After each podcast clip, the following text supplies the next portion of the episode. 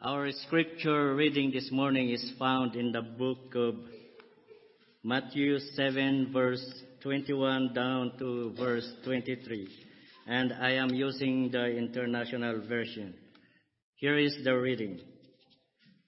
Not everyone who says to me, to me, Lord, Lord, will enter the kingdom of heaven, but only he who does the will of my Father who is in heaven.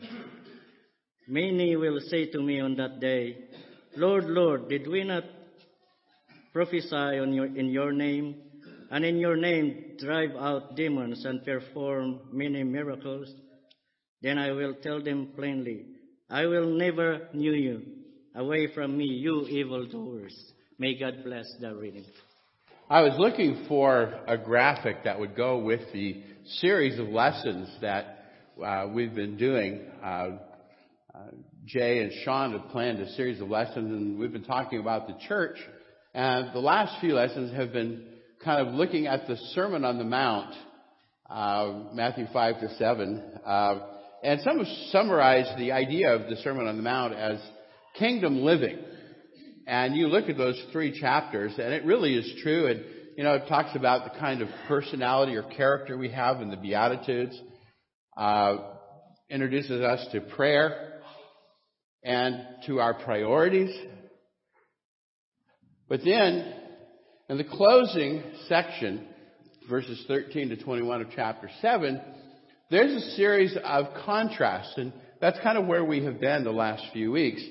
Uh, the wide and narrow gates, and I thought, wow, that picture really is kind of perfect. It's a narrow gateway and a big stone wall, but it's not easy to get to because you've got to go up about 13 steps to get there. There's no handrails.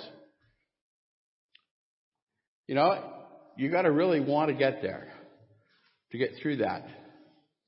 And then we've talked about the good and bad trees, their fruit, and, and the kind of teachers that they represent. And I think next week the lesson is going to be talking about the wise and foolish builders you know, which is characterized by that well-known, well-loved children's song, you know, the wise man built his house upon the rock. Uh, so, in the middle of this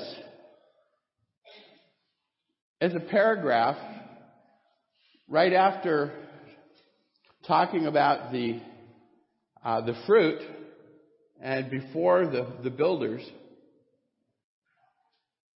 There's a section Three verses that we just read. And Jesus says, Not everyone who says to me, Lord, Lord, will enter the kingdom of heaven.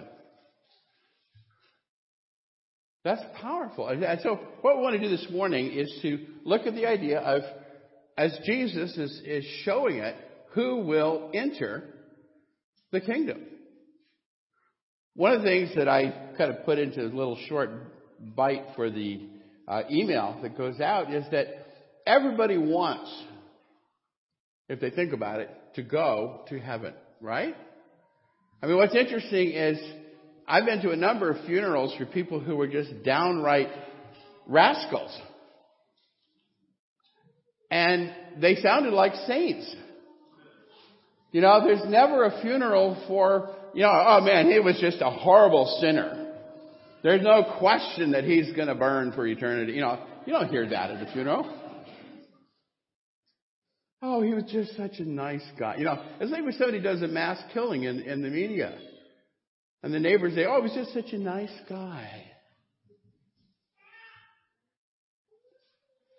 Well, Jesus wants to challenge us, and I think this whole section that's built around it is designed to kind of shake us a little bit into thinking about the fact that while many people expect and assume that they're going to enter the kingdom, and to understand that, as has been pointed out, is that the kingdom is the church.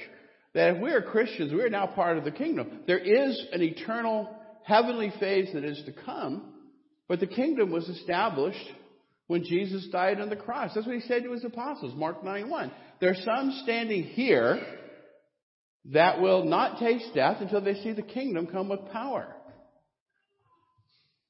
When I've had people argue with me about when the kingdom comes, we've talked about that verse and I said, well, you know, we kind of have to look at it this way. Either Jesus was wrong, or there are some 2,000 year old men running around, or you're, you're wrong. You know, it's not something you want to have to say to people, but we kind of need to be listening to the scripture. We need to listen to the Bible, to God's word, and stop listening to the TV evangelists. So, who will enter the kingdom? Now, let's first think about the idea of exclusive and inclusive language. You know, I, in a way we're familiar with that. Remember as kids, we had clubs in our neighborhood. Sometimes we built a little clubhouse, this little hut out in the woods. We had we had really good woods when I was in elementary school. And uh, we had one rule: no girls. Well, that's exclusive, isn't it? That you're immediately eliminating some people. And it's based on kind of a personal preference or prejudice. It's not necessarily very smart. You know, and we live in a, in a world where uh, people are trying to find and eliminate some of these prejudices to make things more inclusive.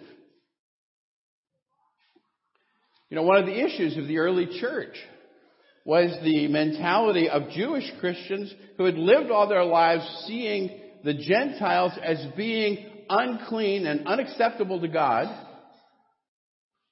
And now, the, Jesus and the apostles are saying, we are all God's people.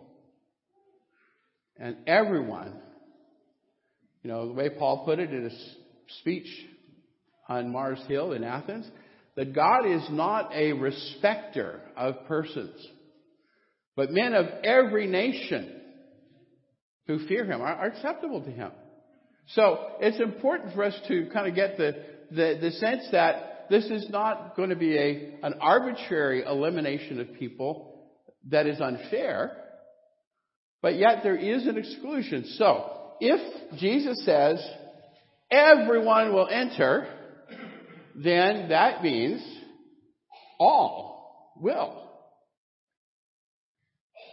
You know, if I made an offer to everyone that's here, I'm not. but that would include every person that's here. Doesn't matter where you're from, doesn't matter male, female, adult, child. That's called inclusive. But when Jesus says, not everyone who, he is saying that there are some who will and some who will not enter the kingdom. That suggests that this is something that we really need to pay very close and careful attention to. Because I don't know about you, I want to be in that first group that will, not among those who will not. But there's two questions that I think are logical to come along with this. Who has the right to say? You know, one of the things sometimes when we're talking about the, the Bible and, and sharing passages like, you know, in Romans where Paul says that all have sinned, fallen short of the glory of God. There is none righteous. No, not one. And I've had people say, well, that's just your opinion. Uh, wait a minute. I didn't write that. I didn't say that. That comes from the Apostle Paul, and that ultimately comes from God. So, we need to recognize that the who is saying this and who decides is not us, but it is God. And the second question is on what basis? I don't like your hairstyle. You're not going to make it. Or all bald people are not going to make it. Sorry, Glenn. We have a standard. God's Word reveals to us some very important things, and, and Jesus, I think, and the New Testament make it really, really clear. So, let's, so if Jesus is the one who determines this, we kind of, you know, and we've been doing a lot over the last few weeks about who is Jesus. Well, He's Lord of the universe. He's King of the kingdom. He's head of the church.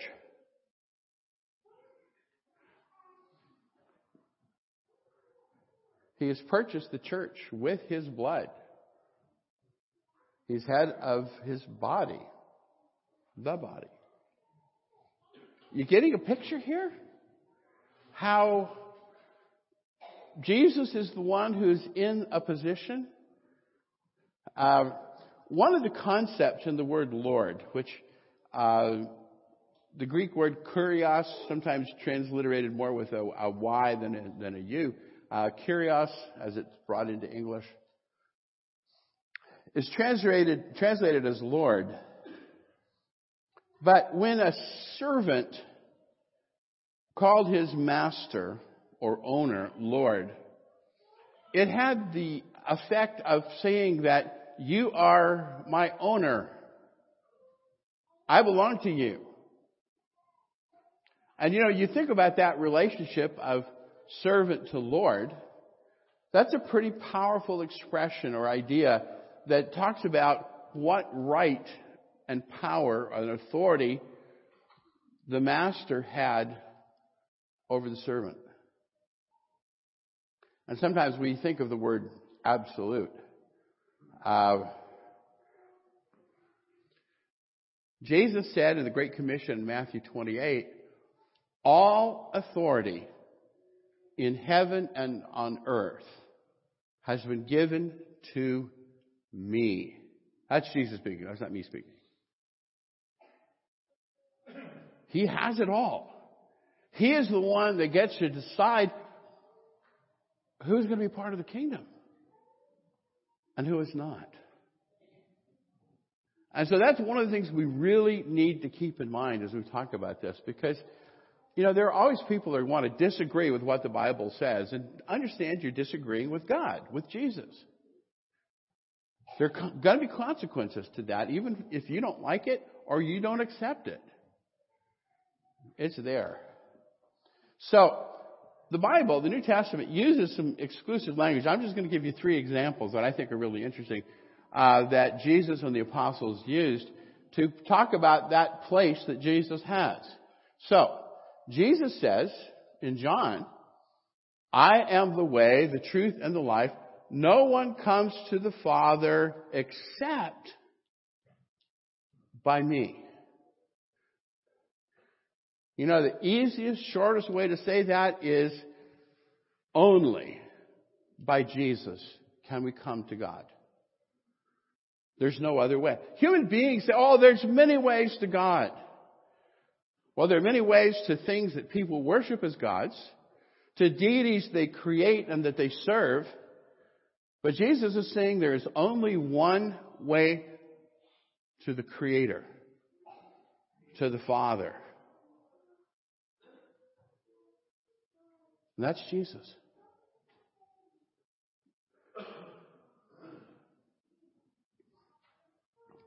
Peter and the apostles had the courage to stand up to the Jewish leaders who were opposing the message of Jesus and threatening those who were trying to carry that message. And Peter says that there is no other name given among men by which we must be saved than the name of Jesus. Do you think those Jewish leaders liked that message? Do you think they approved it? Oh, that's wonderful. No, they thought in their hearts, we gotta kill these guys because they are messing things up for us. We don't like it.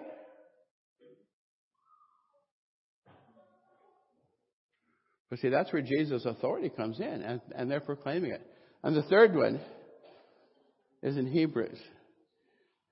Now, the writer of Hebrews makes a very interesting point. He says that though Jesus was a son, he learned obedience from the things he said. Now, that right there is fascinating to me. Jesus, part of the Godhead, the Son of God who came to earth to give his life on the cross, Jesus who is Lord, Master of everything, had to learn to obey. And you think about parents, it's one of the things we had to do with our children, wasn't it? We had to teach them to obey. There's a submission. And Jesus gave himself, Paul says that he emptied himself, taking the form of a servant, being found in the likeness of men.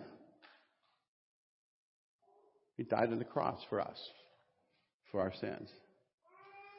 So, right there, there's a very clear picture that the New Testament, there are other passages we could look at, but we want to just kind of make that point and emphasize that, that Jesus is the one.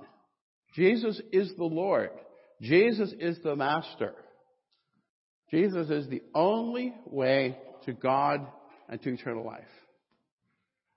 It does not come in a kit that you make and do it yourself. It's through the, the Son of God. And so entrance to the kingdom is not based on entitlement. You know, that's one of the things about the Jewish religious leaders. We are religious leaders of God's chosen people. We are automatically going to be part of the kingdom. And when Jesus said, no, you're not. They got really upset, didn't they? Why? Because it's not an entitlement. We live in a world where we see people in many different ways that, that, that live out the idea of entitlement. Doesn't work here. It's not based on inheritance. You know, it, it doesn't matter that you were born into a Jewish family as part of God's chosen people. It doesn't matter if your great grandparents were Christians. It comes down to whether you have a relationship with God through Jesus Christ. Whether His way is your way. It's not based on nominalism. What do I mean? Well, you notice what Jesus says? Not everyone who says to me, Lord, Lord, will enter the kingdom. There are a lot of people that call Jesus Lord. And you understand that in first century terms, that was a term of respect, but not necessarily submission. How could you call somebody Lord and not, you know, Jesus said to his disciples, He said, Why do you call me Lord, Lord, not do what I tell you?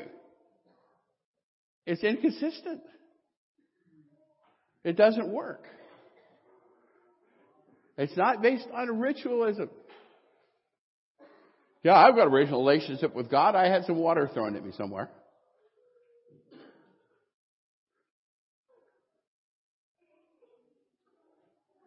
It's not based on works.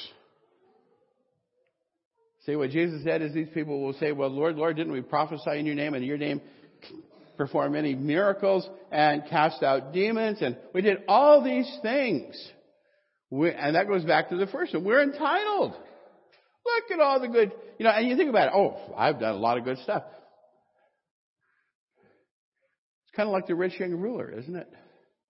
Who says, What good thing must I do to inherit eternal life? And Jesus' answer basically is, Well, take all your stuff and sacrifice it.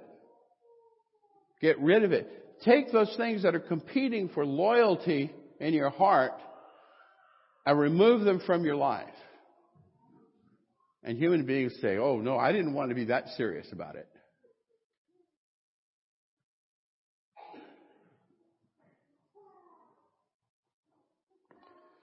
So Jesus' response here, not everyone who says to me, Lord, Lord, will enter the kingdom of heaven, but he who does the will of my Father who is in heaven. So, what is Jesus talking about? If it's not by works, if it's not by ritual, if it's not by entitlement, if it's not by heredity, what does he mean by saying whoever does the will of my Father who is in heaven. All right. I think there are three quick points we can make here. One of them is repentance. And when we start talking about repentance, we're not talking about feeling bad about what you've done. That may be a small part of it. Paul talked about the Corinthians who were grieved by the correction that he had given them. But he said, you were grieved to the point you repented. So repentance is not the grief.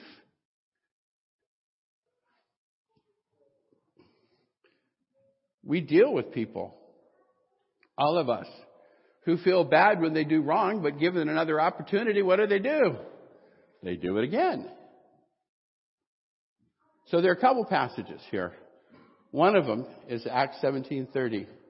And Paul speaking to the Athenians says, God commands all everywhere to repent. Because he has fixed the day in which he will judge the world in righteousness by a man whom he has appointed. That is, who? Jesus Christ. See, he's the way. He's the standard. And if we're not there with him and in his standard, we can feel bad about what we've done, but does that get us where we want to go? All right. The other one is 2 Peter 3 9. And we like to quote this one. The Lord is not willing that any should perish, but that all should come to repentance. And that right there, that has always been one of those verses that always reminds me of how important it is that we understand God does not take delight in punishment. He's not a sadist. He's not cruel or mean. But he is righteous. And so what God has done is everything he can to encourage human beings to come to him and to change their heart. The word repent literally means in English and in Greek the idea of, of thinking again, of a changed mind. And we don't change our minds, so we don't change how we think. See, it's feeling bad so that we change our minds and our lives. So, after repenting, the other way I want to talk about is, is to believe. Put our faith in Christ. I see this is where that word nominal comes in because nominal actually means that it's in name only. It's just you know, and, and as you're talking about a measurement, you know, sometimes you may, you may be making something and you're measuring it and you may say, well, it's close. It's, it's nominal difference.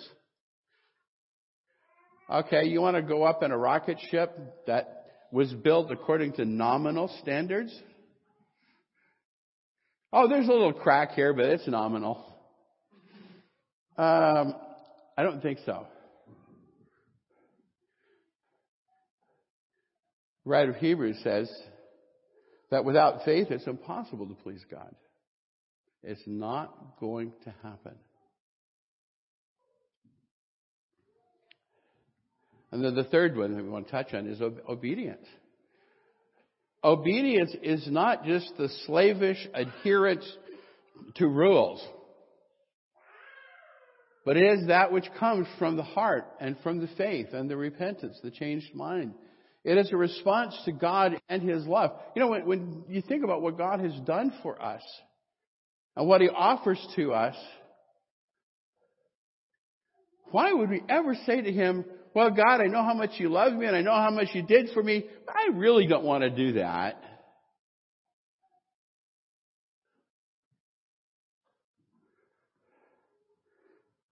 Writer of Hebrews says that Jesus, that's the He, became the source of eternal salvation to all who obey him. All who put their lives on the way that Jesus created. When Jesus gave the Great Commission, uh, Mark's account, Mark 16, 15 and 16, Jesus says, Go through all the world and preach the gospel. Whoever believes, you know, see there's an all, whoever believes, all who believe and are baptized will be saved. I can't believe how many people I've talked to in my life who argue that idea. If Jesus said it, why not accept it? If Jesus is Lord, why not obey it? And then the second part of that says, He who does not believe will be condemned. And they go, Oh, it doesn't say who's not baptized. Well, if you don't believe, you're not going to be baptized, right? How foolish we can be. So, who will enter the kingdom? Let's go back to the question we started with. Well, I think you look at that section of the Sermon on the Mount. Who will enter the kingdom? Those who have taken the narrow way. I, I love this picture. You know, I went through hundreds of pictures of gates. And I thought, oh, this is cool because the gate is way up there, about 13 steps up there. There's no handrails.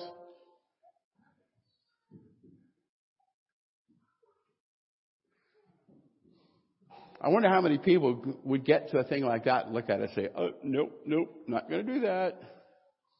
But Jesus says the way is, gate is narrow and the way is hard that leads to eternal life. How badly do people want to get through that gate? How badly do people want to get with Christ? Secondly, those who are good trees with good fruit. That's the second part of that, that section in Matthew 7. And then next week we'll be talking about uh, those who wisely build their lives on God's Word. See, those who are hearers of the world, word, and, and not building on the shifting sands of the world around them, but on the rock. And I think that's the title for next week is Building on the Rock. So therefore it is those who truly love and follow Christ. So, before we have our closing song, just one question. Who will enter the kingdom? Will you? based upon what Jesus has said. Be thinking about that as we stand and sing our closing song.